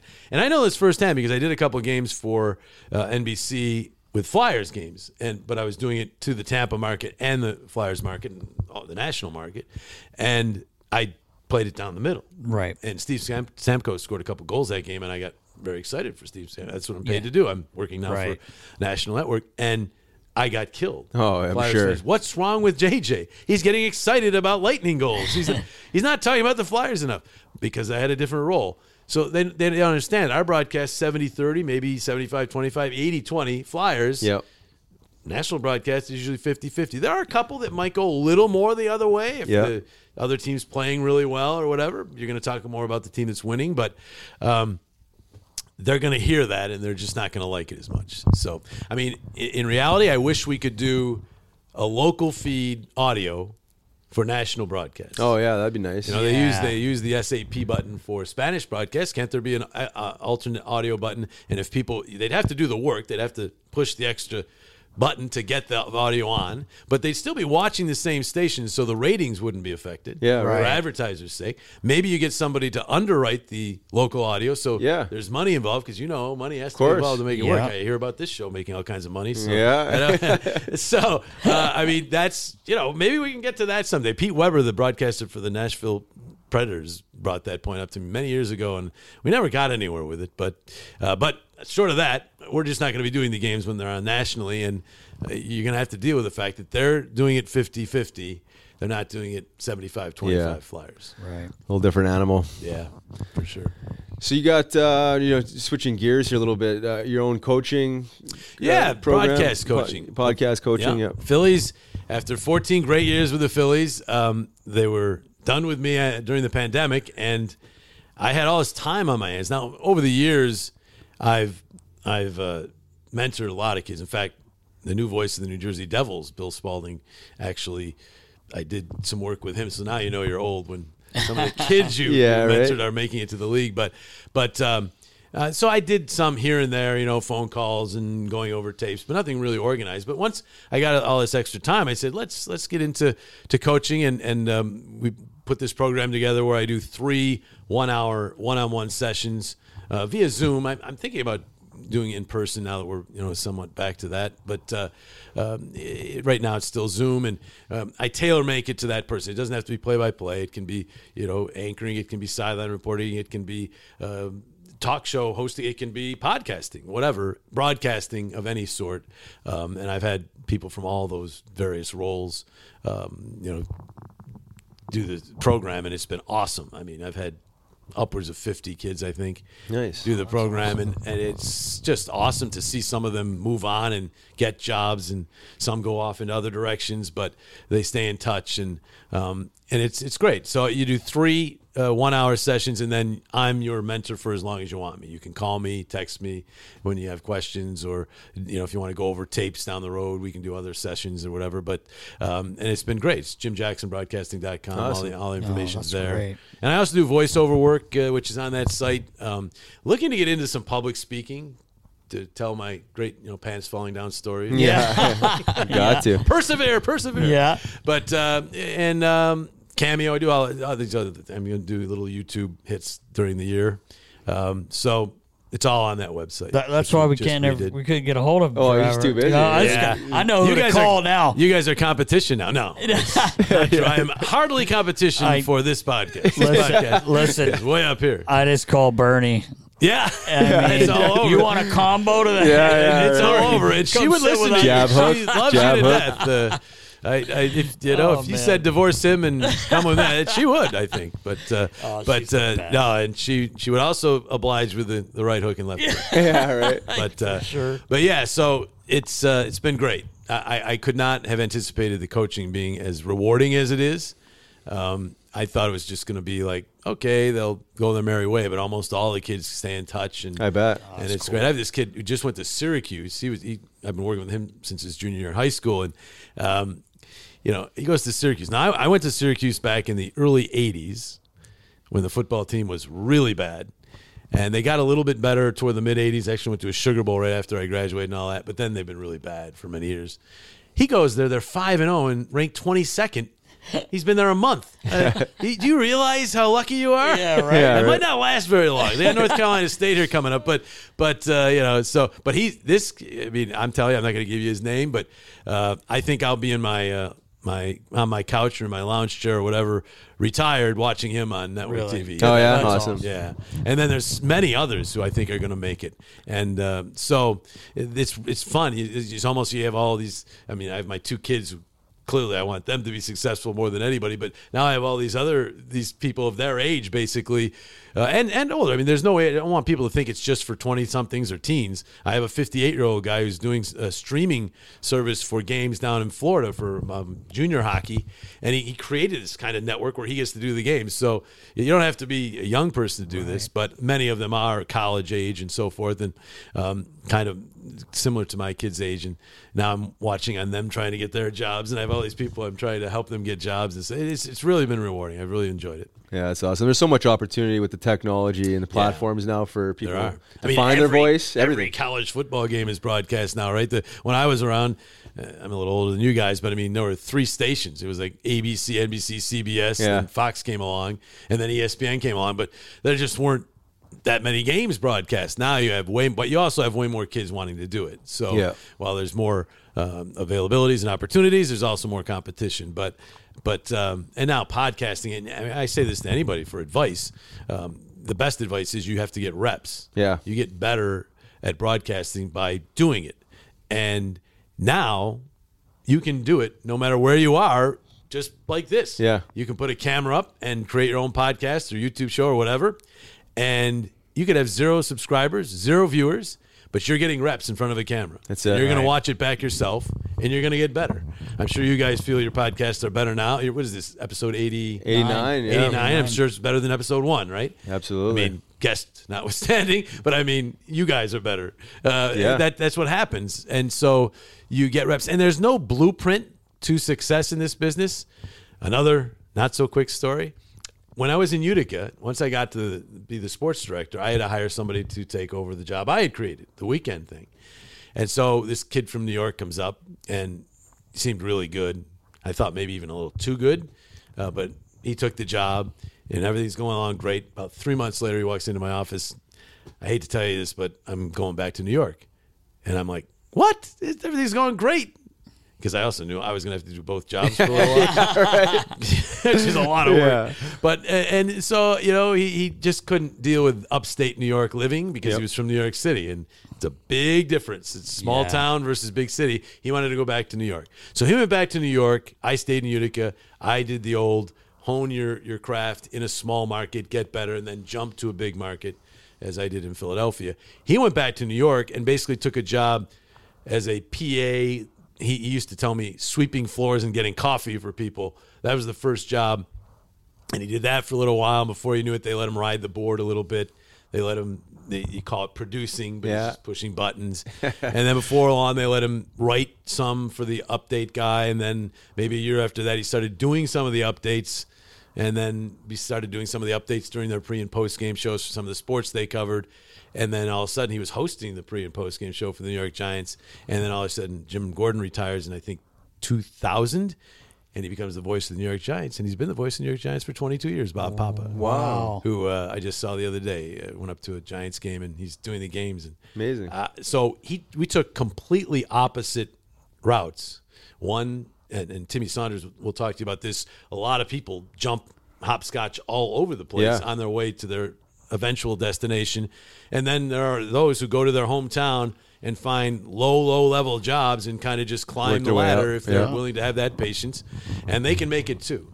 So there really is no blueprint for success in this business, uh, other than getting reps and Staying getting as much as committed and. Yep. obviously- And if it's a dream, hey, you guys, this is awesome. This podcast is awesome. You guys are basically taking something that is a passion, hockey or whatever subject matter you talk about, and you're finding ways to monetize it, finding ways to to make it either a side hustle or a job, right? And we have too many people in this country, in this world, who are at best bored, at worst miserable Yeah. in their jobs. That's the truth. And that carries over into your personal life if you're miserable in your job. I tell all the people who come to me, if you have a passion for broadcasting, or if you have a passion for accounting, if you have a passion for being a veterinarian, um, follow that passion. Yeah. And you're going to have bumps. There are going to be speed bumps along the way. You're going to have people tell you you can't make it. I had my own mom tell me, you're crazy, be a vet. um, I had a sports director when I was in school at Syracuse who had just gotten an article written about him by SI saying he was a 9 out of 10, tell me that I'd never make it. You're going to have people tell you you're Sure. crazy, you're, you're no good.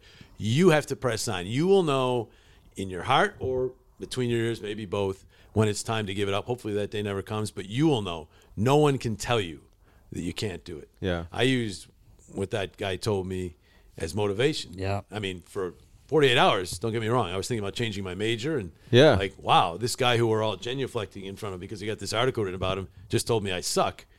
Uh, I, I serious. I'm like, I had a minor in political science. Should I just switch over?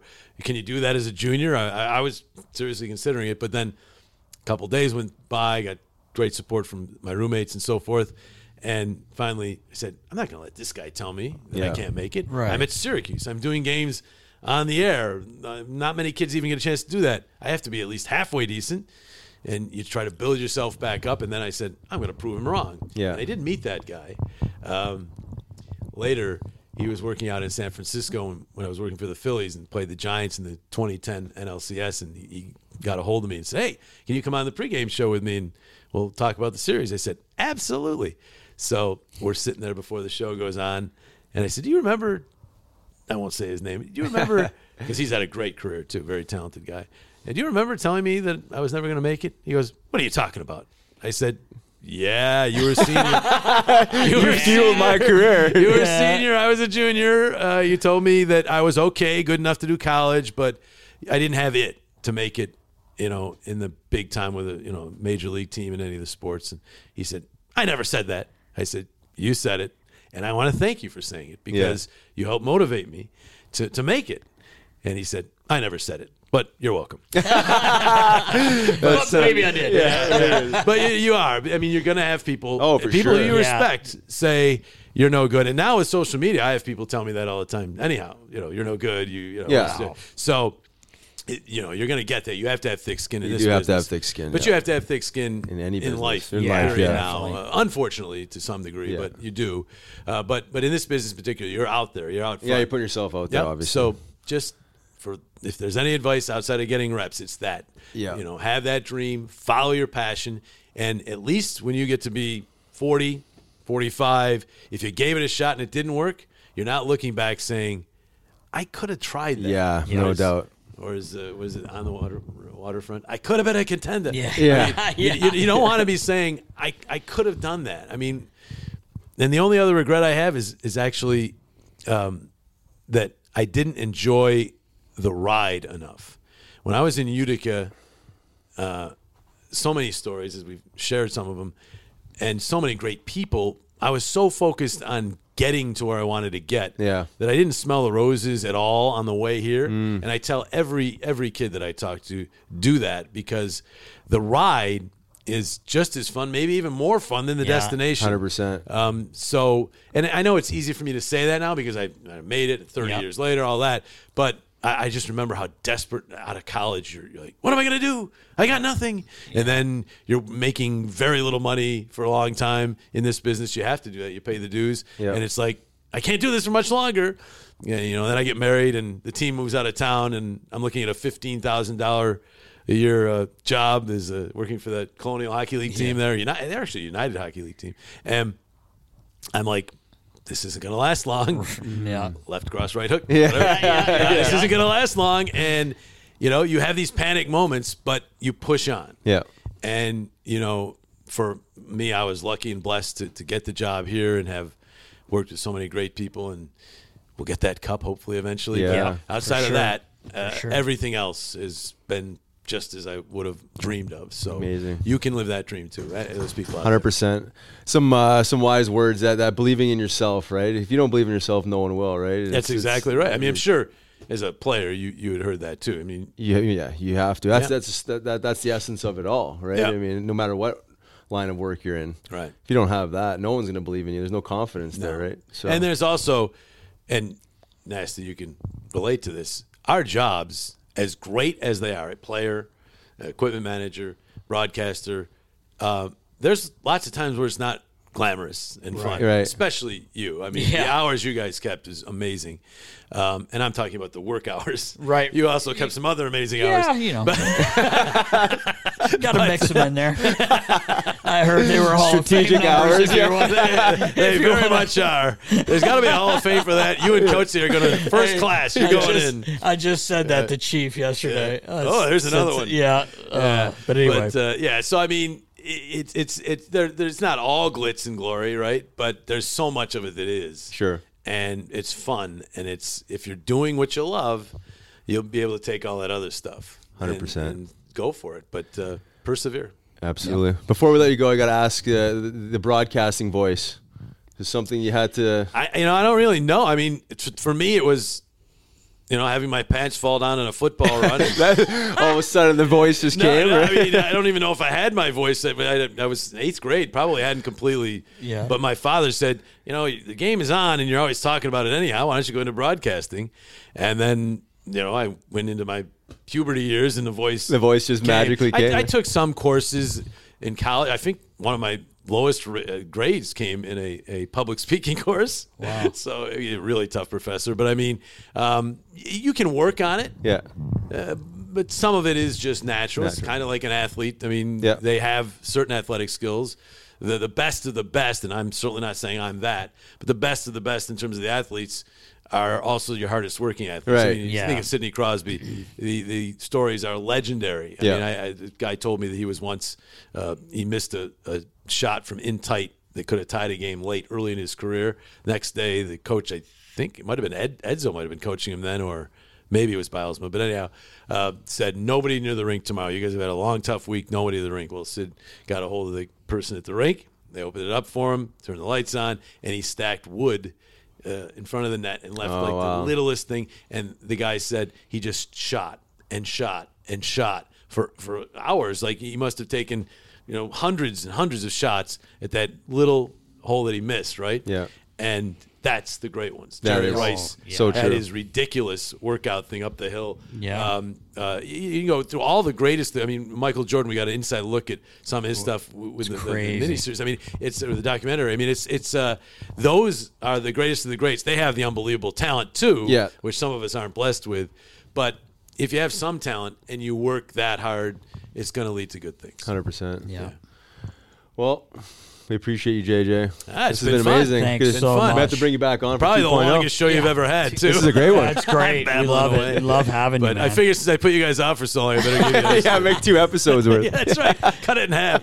More with JJ next week. Believe it or not. Yeah. No, we really do appreciate your time, buddy. Let's- Thank you and so much. really, as far as this season goes, um, you know, a lot of negativity out there. Uh, I, I, I, I can't deal with that. It's, it for me. It's all about fixing, and I think that's the way John Tortorella approaches it. Yeah. Let's see how it plays out before we jump all over. Hundred everything. percent. yeah, Yeah. hundred percent. And you know they, they're going to be, as you said, Riley. I mean, they're they're going to be tougher to play against. They're going to be, I think, more of a Philadelphia kind of team. Yeah. and that's in no shot to Mike Yeo or the, the earlier coaches. Mike came into a situation that was untenable. poor guy. Yeah. Yeah. and Yeah, and you know, situation. so and I think he's a very good coach, and glad that he landed in Vancouver. But but Torts is he's different, uh, and and he's probably the man, a man made for this kind of Yeah. situation. So let's let's give him a chance first, and not just five games, as he said. Mid November is when most of his teams get his systems into muscle memory, and it becomes basically natural for them out on the ice. If you know we're rolling into Thanksgiving and, and Christmas, and they're still losing game after game, then you know I think you're going to see some big time changes. But Yeah. but um, give it some time. Yeah. this, this Yeah. guy's Got a to. really good coach, and He is. these are there are some really good players here who have not had great years. Yeah. the last couple of years. Uh, I mean, if we get some of those players back to where they were, and other the young guys take steps up, they might surprise some people. You never know. All right. Big thank you to Jim Jackson. Awesome guy. Appreciate him hopping on. JJ, JJ. great guy. Been chasing him down for a while. I know, I know. He uh, had some things he had to deal with, and uh, but we're really happy he joined us. Man, he's he's been here a long time. Yeah, no doubt. Yeah, props to him for him a long time. grinding it out and Yep. and staying with it. And uh, I love his attitude towards it. And He, Just he, the- he does a great job too. He really He's- does. He's really good.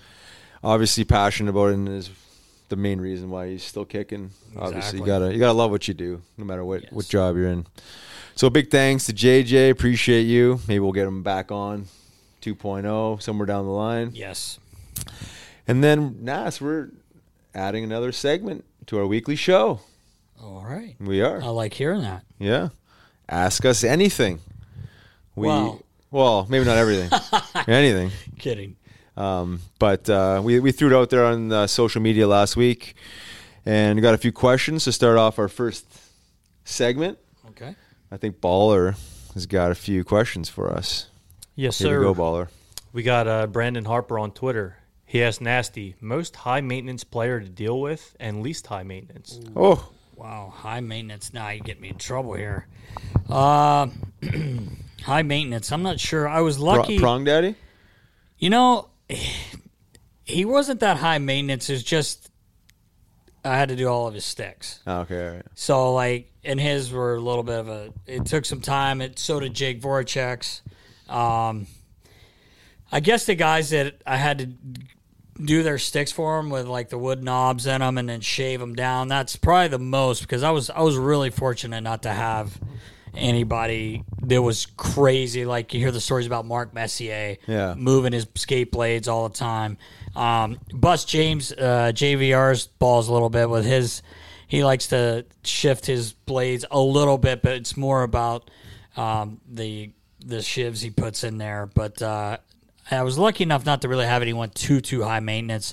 The least high maintenance guy would be you. I mean, you didn't even need a roll of tape because you never Same taped your tape job the whole year. Um, Oh, yeah, man. lots of guys. I was lucky, man. Um, I, I've heard horror stories from some equipment guys, you know, and, and we'd always make fun of them. But uh, I was really lucky, I, I have to say.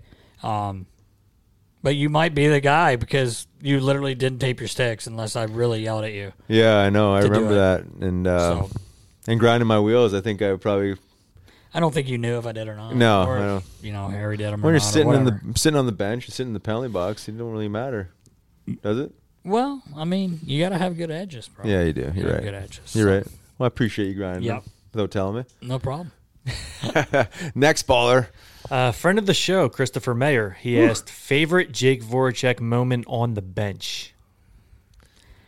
I think I may have talked about that earlier. It's one of my favorites. Uh, seeing uh, Jimmy Vesey last night back with the Rangers when he was coming into the league.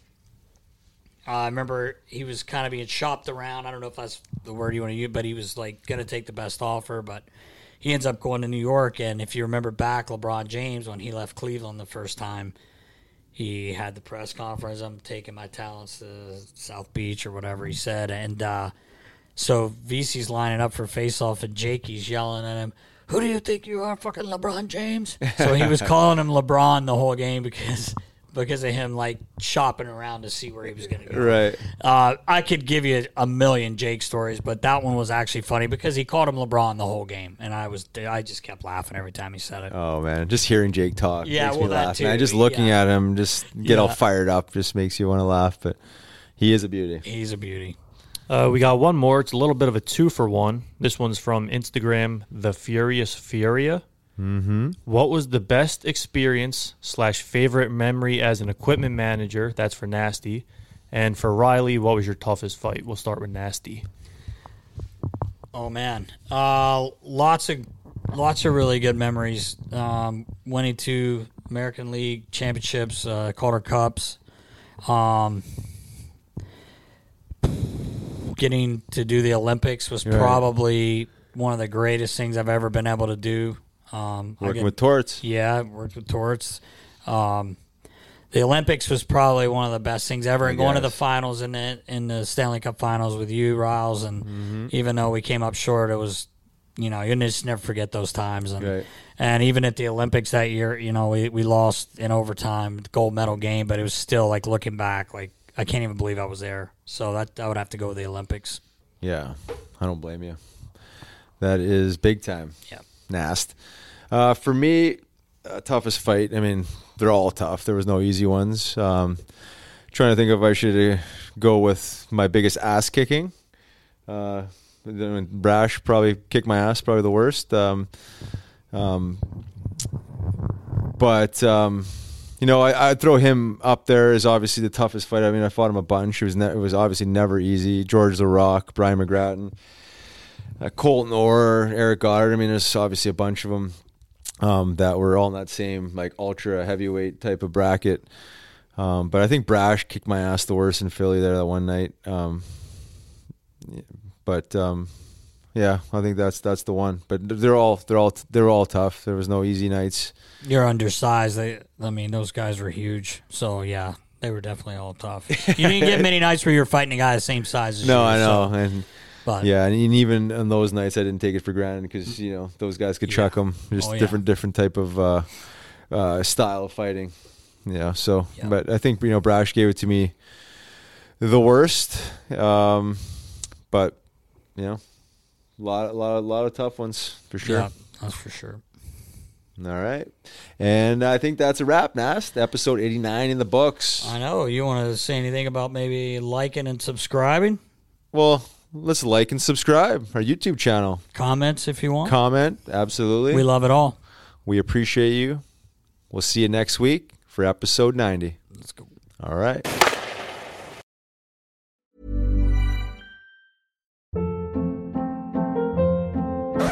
Hold up. What was that? Boring. No flavor. That was as bad as those leftovers you ate all week. Keke Palmer here, and it's time to say hello to something fresh and guilt-free. Hello Fresh. Jazz up dinner with pecan-crusted chicken or garlic butter shrimp scampi. Now that's music to my mouth. Hello Fresh. Let's get this dinner party started. Discover all the delicious possibilities at hellofresh.com.